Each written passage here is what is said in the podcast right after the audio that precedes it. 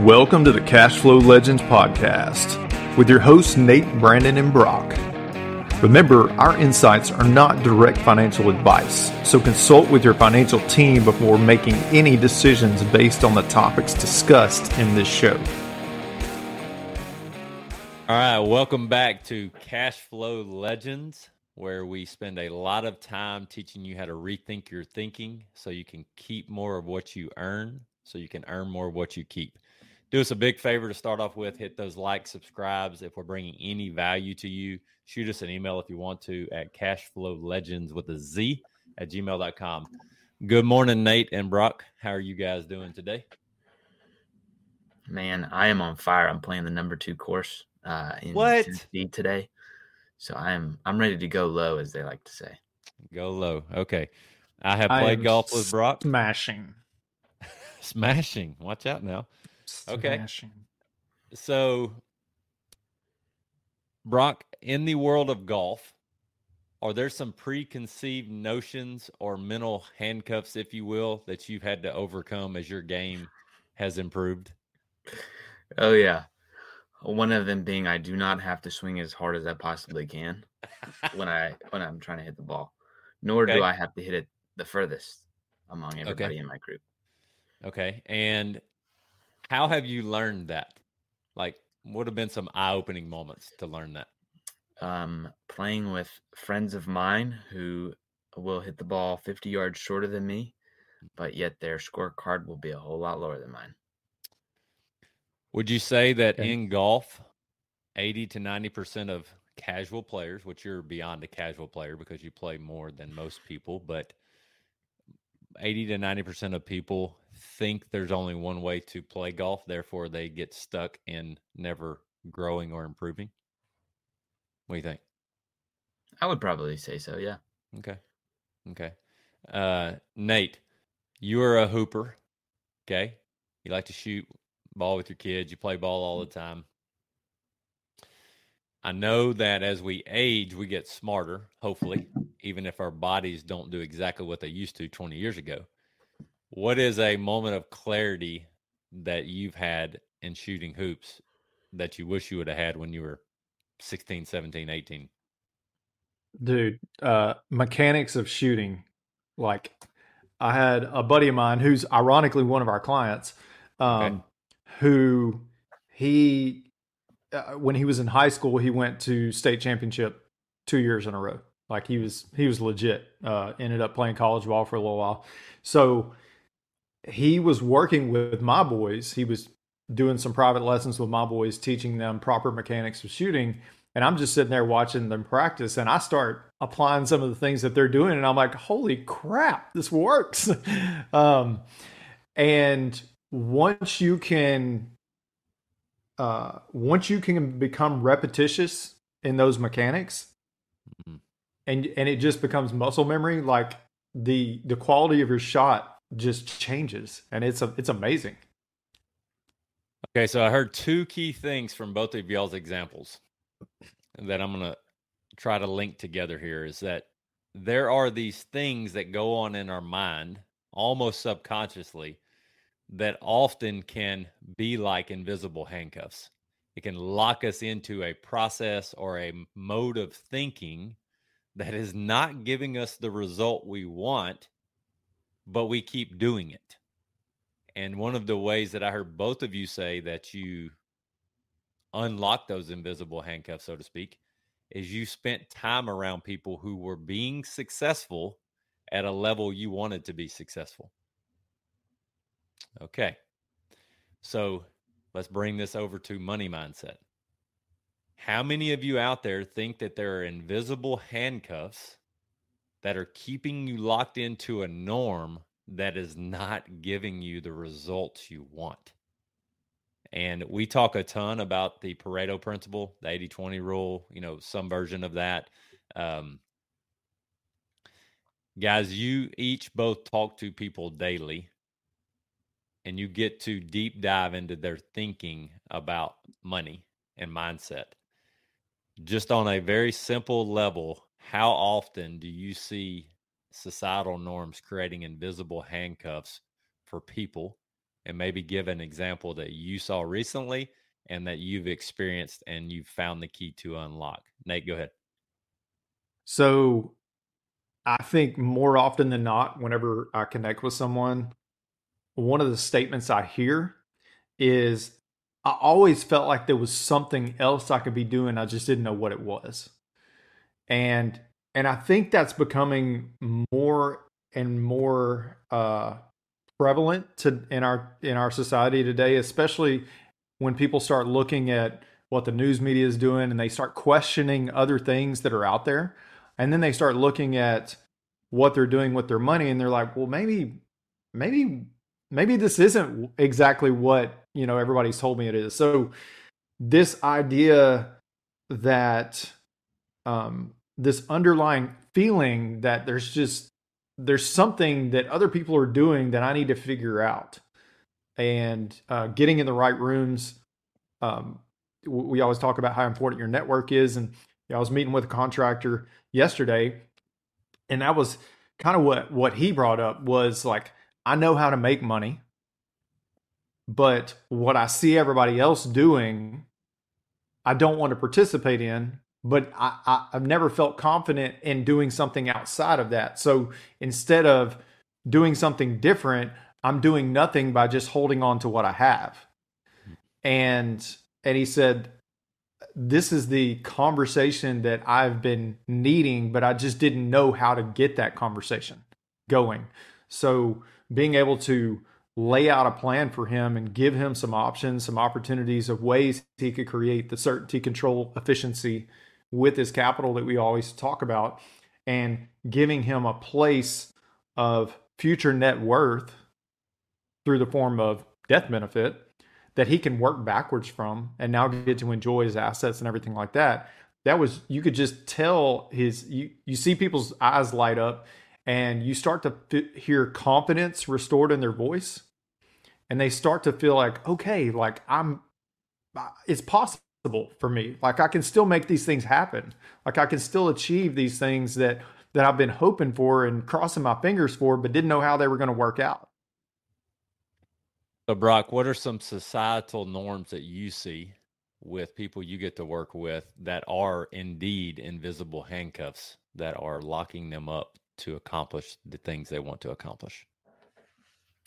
A few of these things may be around the aspect of holding on to cash, um, one question that I typically ask is how is it that we, and I'll include myself in there sometimes, we may be uncomfortable sitting on six months of cash, whether that's income or expenses, but yet Warren Buffett is okay with sitting on billions of dollars of cash. And the reason that we're scared is because, oh, well, we'll lose to inflation. Our money's eroding if it's just sitting still in a bank account. No offense, but I mean, a couple billion dollars is probably losing a lot quicker than uh, fifty thousand dollars. and when you begin to learn how to become an, a better investor and realize that you don't always have to be invested all the time, then you become choosier in the investments that you invest in. Another one may be um, when I'm looking at things like people saying, oh, well, they're diversified. I'm diversified. And then you look at their uh, balance sheet, and the only thing that they have of any type of asset wealth would be their home outside of the stock market. And no offense to those people, I think that's great However, if the Titanic would have rearranged its furniture, would it have still sunk? Because at the end of the day, if all your money is in the stock market, whether that's in a brokerage account, in a retirement account, and maybe another retirement account, maybe you might be diversified across a, a, a tax perspective, but you are not diversified across asset perspective. And true diversification comes across assets, not just solely in the stock market and most people will get in, sucked into oh well you know i want to be invest in real estate and their investment advisor will take them back and say okay well here's a reit here's something that you can invest in uh, guess what that's still in the stock market And most people are told things like, you know, high risk equals high reward. No, it doesn't. It means higher risk of loss. And other things like, oh, well, investing in real estate is riskier than investing in the market. Well, not really, because I have way more control over my real estate property than I do my Walmart stock because I can call my property manager over my property and I can sell it if I want to, whenever I want. And I can make changes. I can raise rents. I can lower rents. I can do whatever I want. I cannot call Sam Walton and ask what's going on with his stock mm-hmm. and make a change when. Well, and you also, you know, this is very relevant right now to what we've seen in the last few months. You also can't control the the decisions that companies make that impact their their value. So like Bud Light as an example. You know, they came out with a spokesperson that a lot of people had a problem with and they lost a ton of money over it. Well, if you're sitting there holding that stock, you have no control over that process whatsoever. Um, so, but, but don't the, don't worry. The, at, at some point, it'll come back up. Just, yeah, yeah, yeah.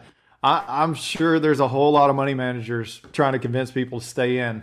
Uh, you know, you're in it for the long haul. Um, you know what you said earlier about uh, people feeling like they always have to be invested was a, a conversation that that I had, um, and something that uh, one of our personal mentors, Garrett Gunderson, has taught us. And I remember him telling me that that story of people feel like they always have to be invested in something, but they don't recognize that it would be better for them to have a more efficient place for capital to be held than for them to be chasing returns in something they don't understand and they can't control. So I have I have oh, sorry before you move on there, Brandon. No, go ahead. That's a good point you got there, Nate. So when it comes to investing, I've got a few rules which sound a lot like invest in things that you have a high degree of control in, invest in things that you know and have expertise in, that you understand, and don't chase rates of return. What most people are doing is going outside those rules. And when you go outside those rules, you're not actually investing. You're speculating, you're gambling, you're hoping for the future. And at the end of the day, hope is not a good economic strategy. And what most people don't consider when investing is their peace of mind. When you invest, it should be for a better future or a better life today. And when we are investing in things that we have no control, no understand, no knowledge, and we're trying to chase a rate of return because somebody said, "Oh, this is a good stock or this is a good investment, this is good whatever." One, we're probably already late to the game, but two, if that investment begins to crash or it begins to fall, most people don't take into effect the the effect that it has on your productivity within your mind. Mm. Because as mm. you, it's called the pour over effect. But if there's one area where you're crumbling, and you could look at it in like the crash of 08, when everybody's market, their brokerage accounts, retirement accounts were falling, most people fell into a scarcity mindset. And that scarcity mindset not only affected their market assets, but then moved everywhere else into how they treated other people, how they communicated, how they went about their daily lives because everything was coming from a negative connotation because money was involved and it became emotional. So that is a powerful, powerful statement. I really want to touch on that for a second. I'm going to use me as a personal example. Several different businesses, when I hit the ground running with entrepreneurship, I mean, I went all in. I became addicted to it, literally, good for good or bad.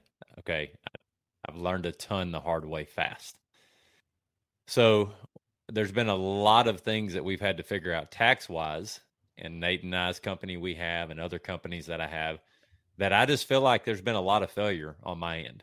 Okay. And it's just being real transparent. I, I don't feel like I've done exceptionally well in this.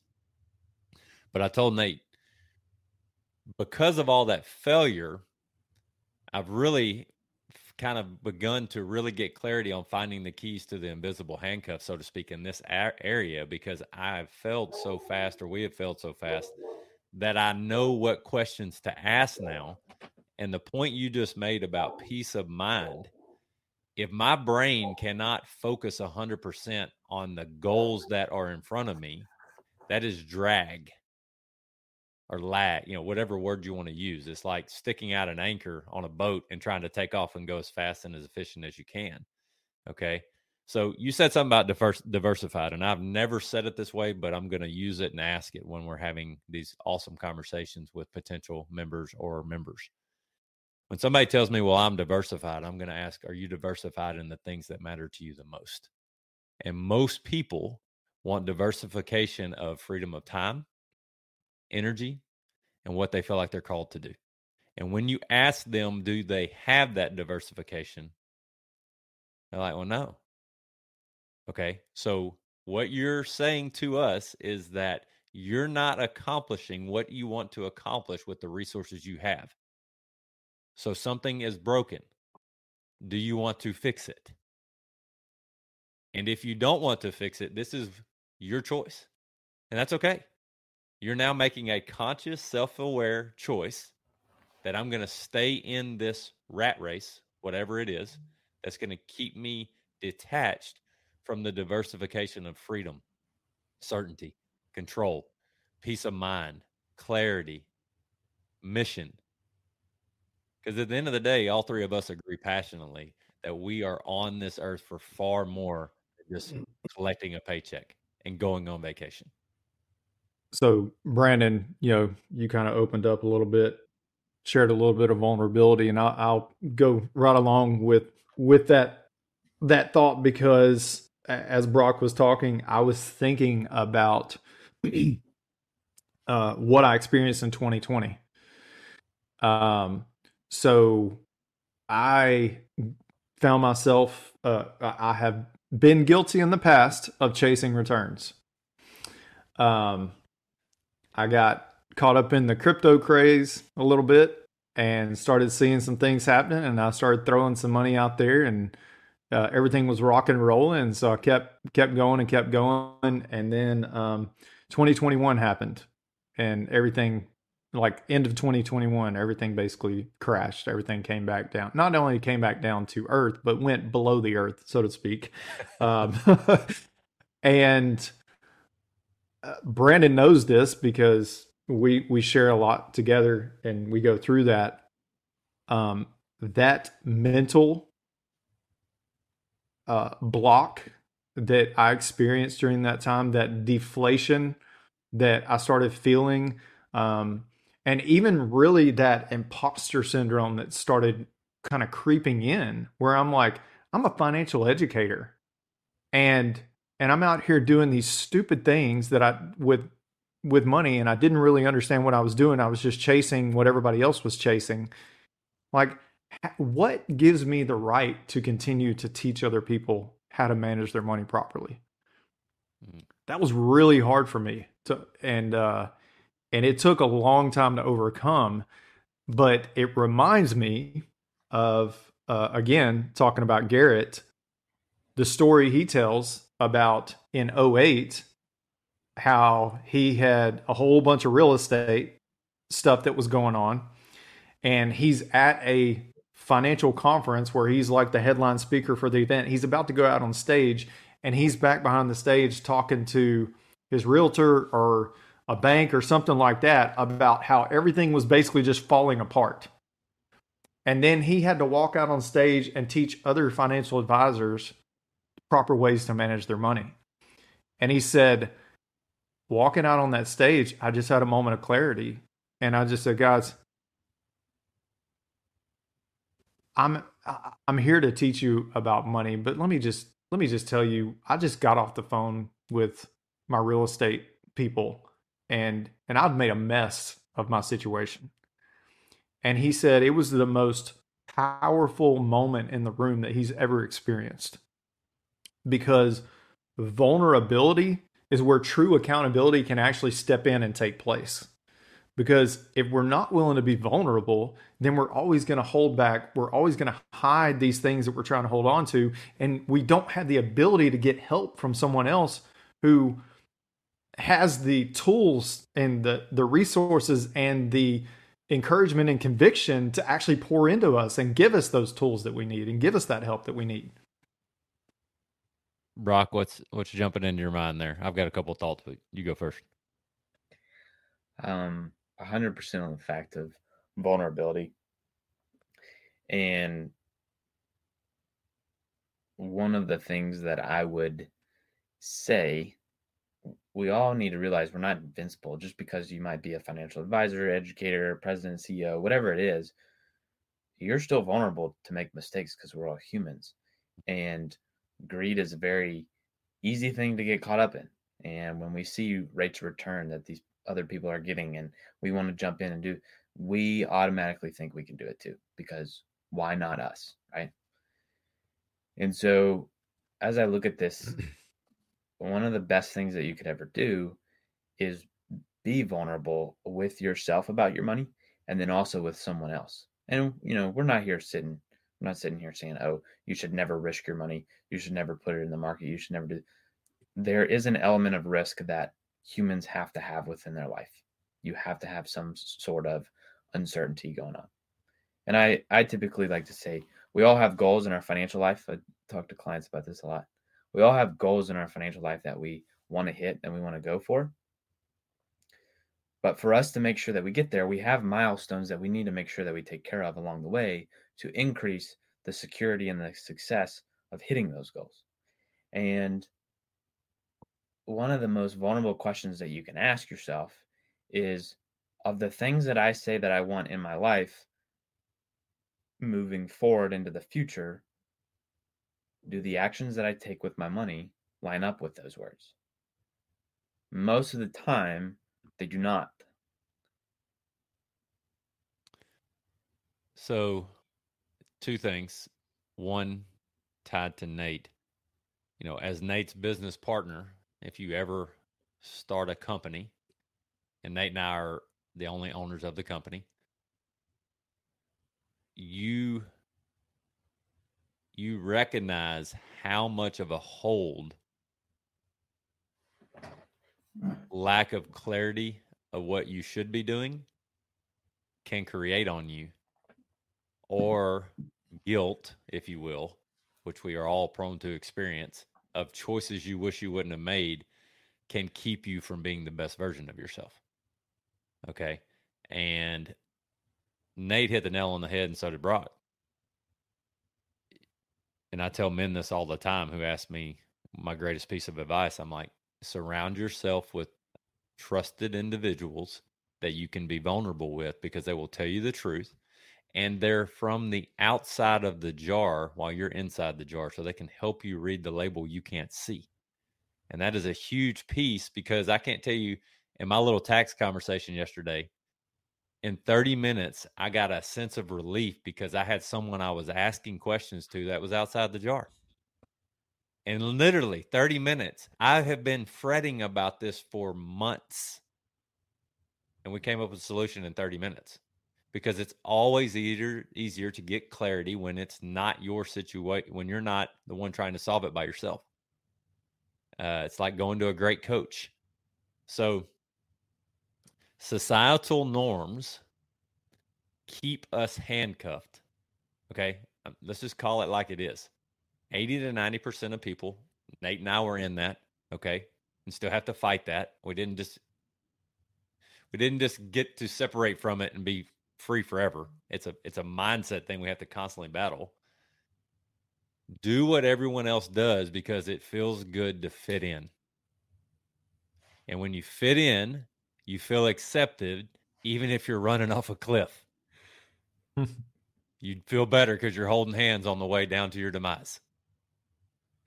And one of the things I've really enjoyed with the circle of people we get to interact with now is they are very comfortable not being accepted as normal. But here's the thing they're also very successful per societal norms and everybody's like, "Oh, you must get must have been lucky. You're an overnight success." Yada yada yada. No, I'm just becoming willing to think different than the norm. So societal norms. Y'all talk on this real quick. societal norms, if you start going away from those societal norms, whether it be in faith, family, fitness, finance, freedom, any of those, okay, you're going to get some backlash. So you're really going to have to be sure that you've got a strong support system. So if you don't have one, fear and that resistance builds more fear. How often do you guys see that on any level, in, internally or with anyone that you have the pleasure of working with? And then I'm going to tell a story from yesterday on one of our client meetings. Well, I I know that one of the things that I say often um, is, uh, and it's a it's just quoting. I don't even know who it was that said it, but a wise man once said, "If you want to be successful in life, you observe the masses and you do the opposite." And uh, that is so in line with all the things that we're teaching now and empowering people with is because we're we're separating ourselves. There's this there's this um, there's this righteous separation that is taking place between us and what everybody else is doing. Um, and Brandon, we were talking about this yesterday. What a relief it is to know that what we know today is the absolute bottom line or the foundation of truth when it comes to money Mm-hmm. There's not a layer below this that we have to that we have to reach. We've already we've already gotten there. We already have the knowledge. We understand exactly how money works and how it doesn't work. And now from there, we just get to build on that foundation. And uh, what a blessing it is to be exposed to the truth. Um, but I've heard people say before, yeah, I got money in the market. If it goes down, you know, I'm not I'm not the only person losing. Everybody else that's putting money in the market's you know. So it's this idea that yeah, I might be on the Titanic, but I'm not going down by myself. Like, how stupid is that?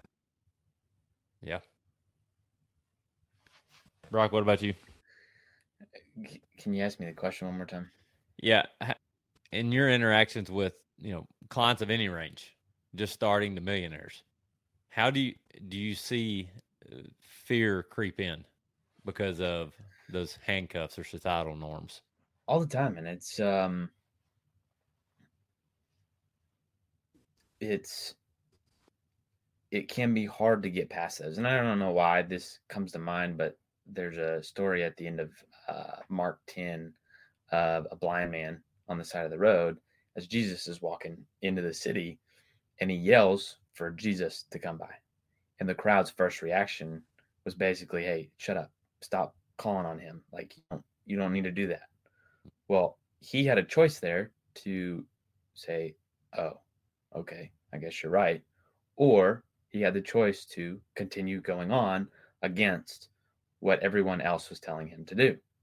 And if you keep reading, well, he kept doing what he was going to do, and he, you know, Jesus came and healed him.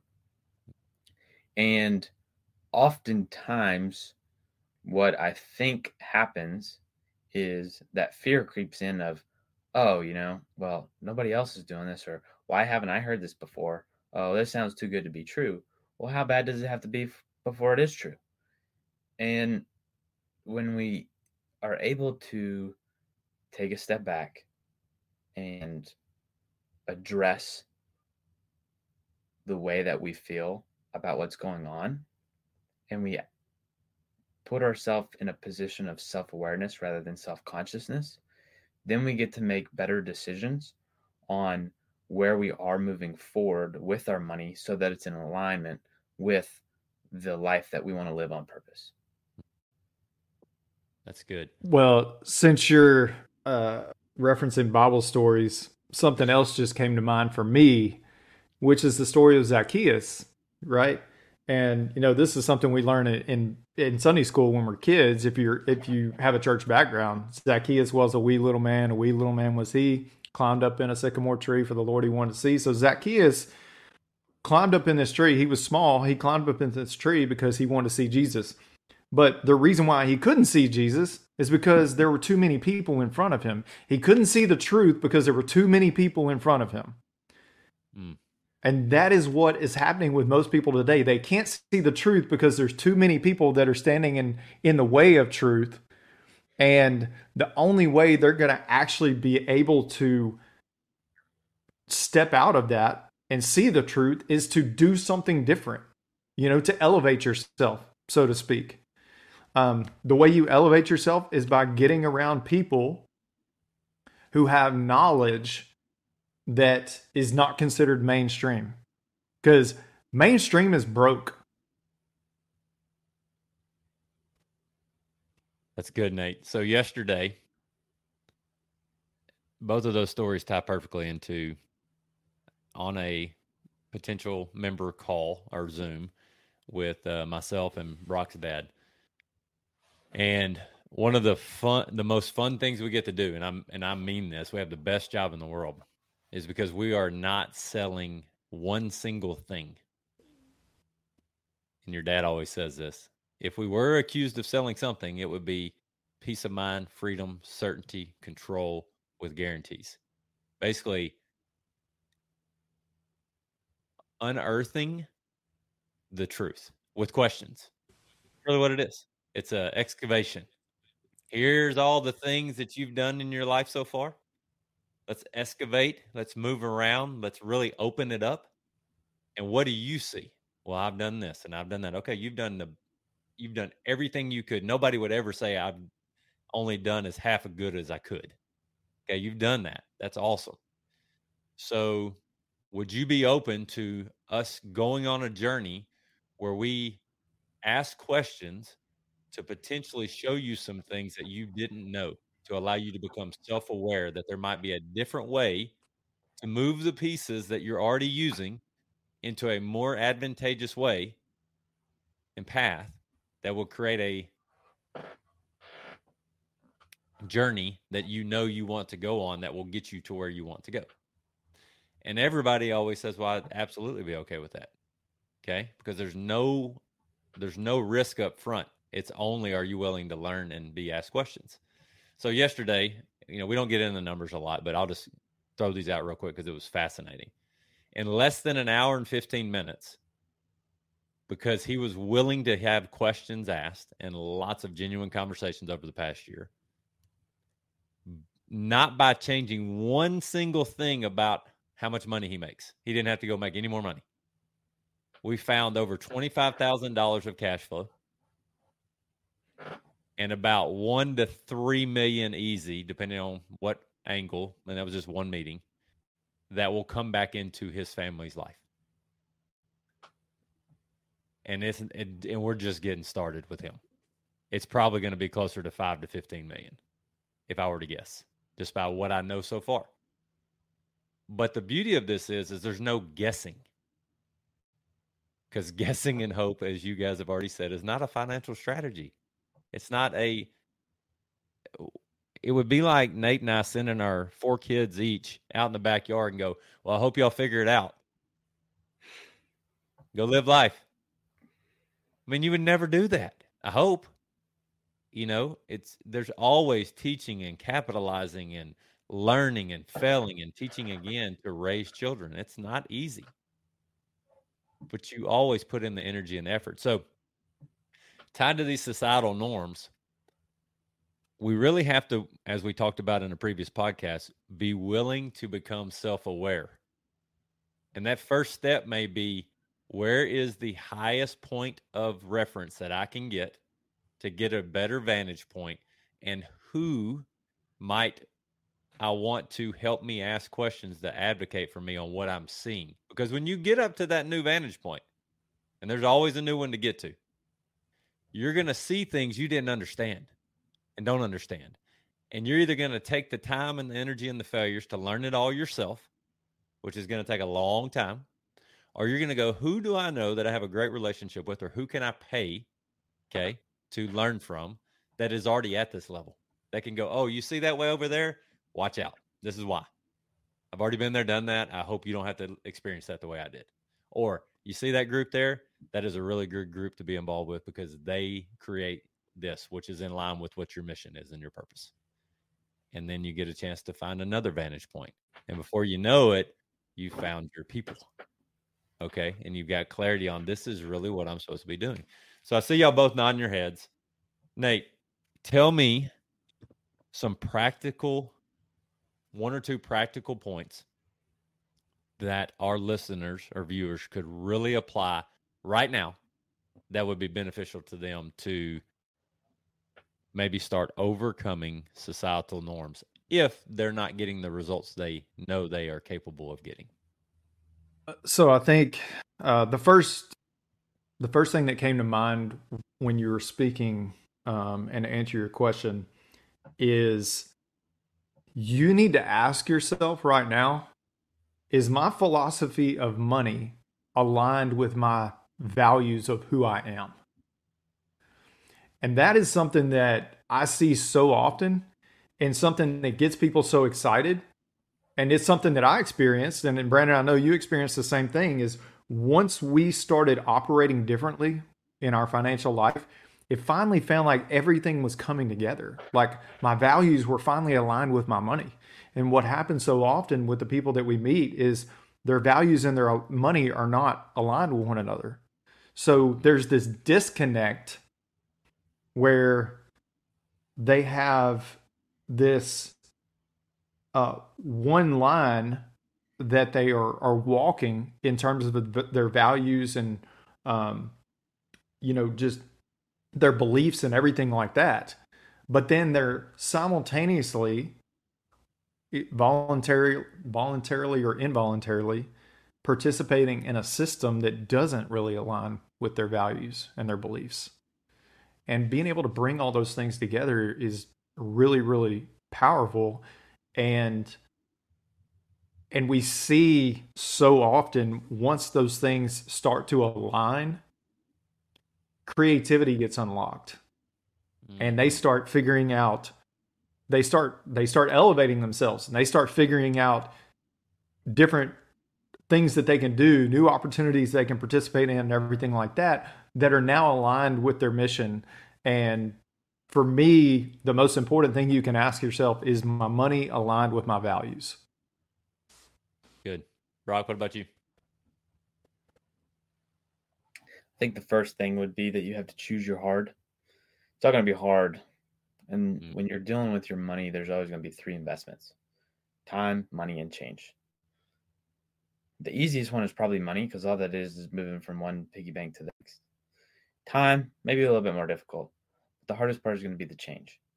And that's just because you're going to have a paradigm shift in in the way that you are thinking about your world in entirety.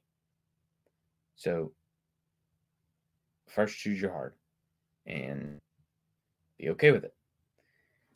The next point that I would probably make is take the time to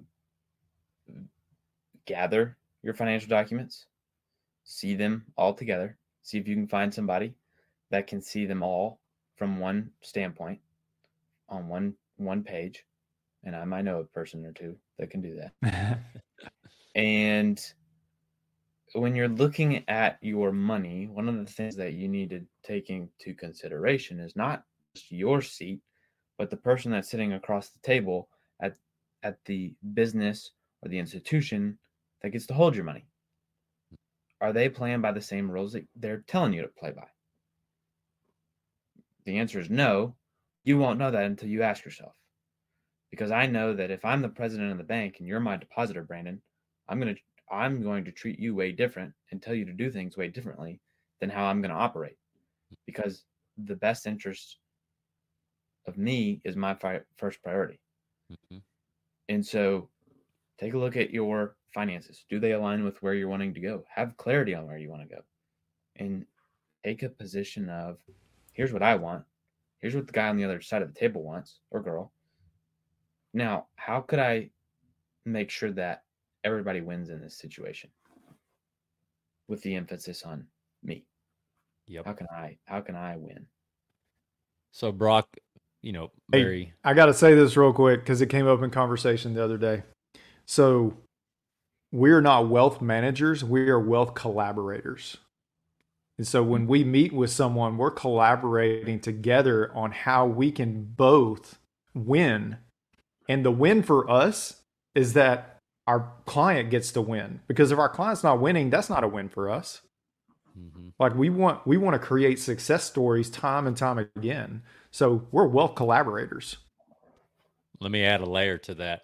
Uh, it's a question that we ask um, that we learned from Brock's dad is if this excavation of your current financial situation brings forth the potential to bring a million dollars or two million dollars or five million or ten million back into your life, Mr. or Mrs. Member, would it bother you at all if we also made the same amount? And the answer is always not at all. Can we double it? Can we triple it? Because the reality is is that when value is provided with no expectation other than we're going to ask questions and you're going to decide what is a priority action step for you. There's no pressure. There's nothing other than do you want to continue on this learning journey of becoming aware of something different or new or more opportune or not? And it puts that person in the driver's seat. Nate had it said to him this week by someone who knows how to make a lot of money and has tried a ton of different processes. Their words paraphrased. Nate, jump in if I forget this or I'm off at all. Where basically, I have never gone through a process like this, and I've tried them all. That's not tooting our own horn. That is the greatest example that Nate and I have been willing to put our money where our hearts were and go find people who are willing to teach us what they know that have way more experience than we do. We went up another layer or another level on that perspective of tree where we could see clearer. And we're like, holy moly. It's a lot easier to make decisions up here because all the things that distract us are not, we're not in the middle of it now. We can see. And that is tied into kind of what all we've talked about today of first thing is recognizing there are societal norms that keep invisible handcuffs on us. If you like invisible handcuffs on you and you're comfortable with that, okay, then I'm happy for you and keep doing it. If you don't, and you're like, I'm not getting where I know I'm capable of going, find somebody who can help you read the label from outside the jar. We feel like we're excellent at it, but we also know many other people in our world that are really good at it too.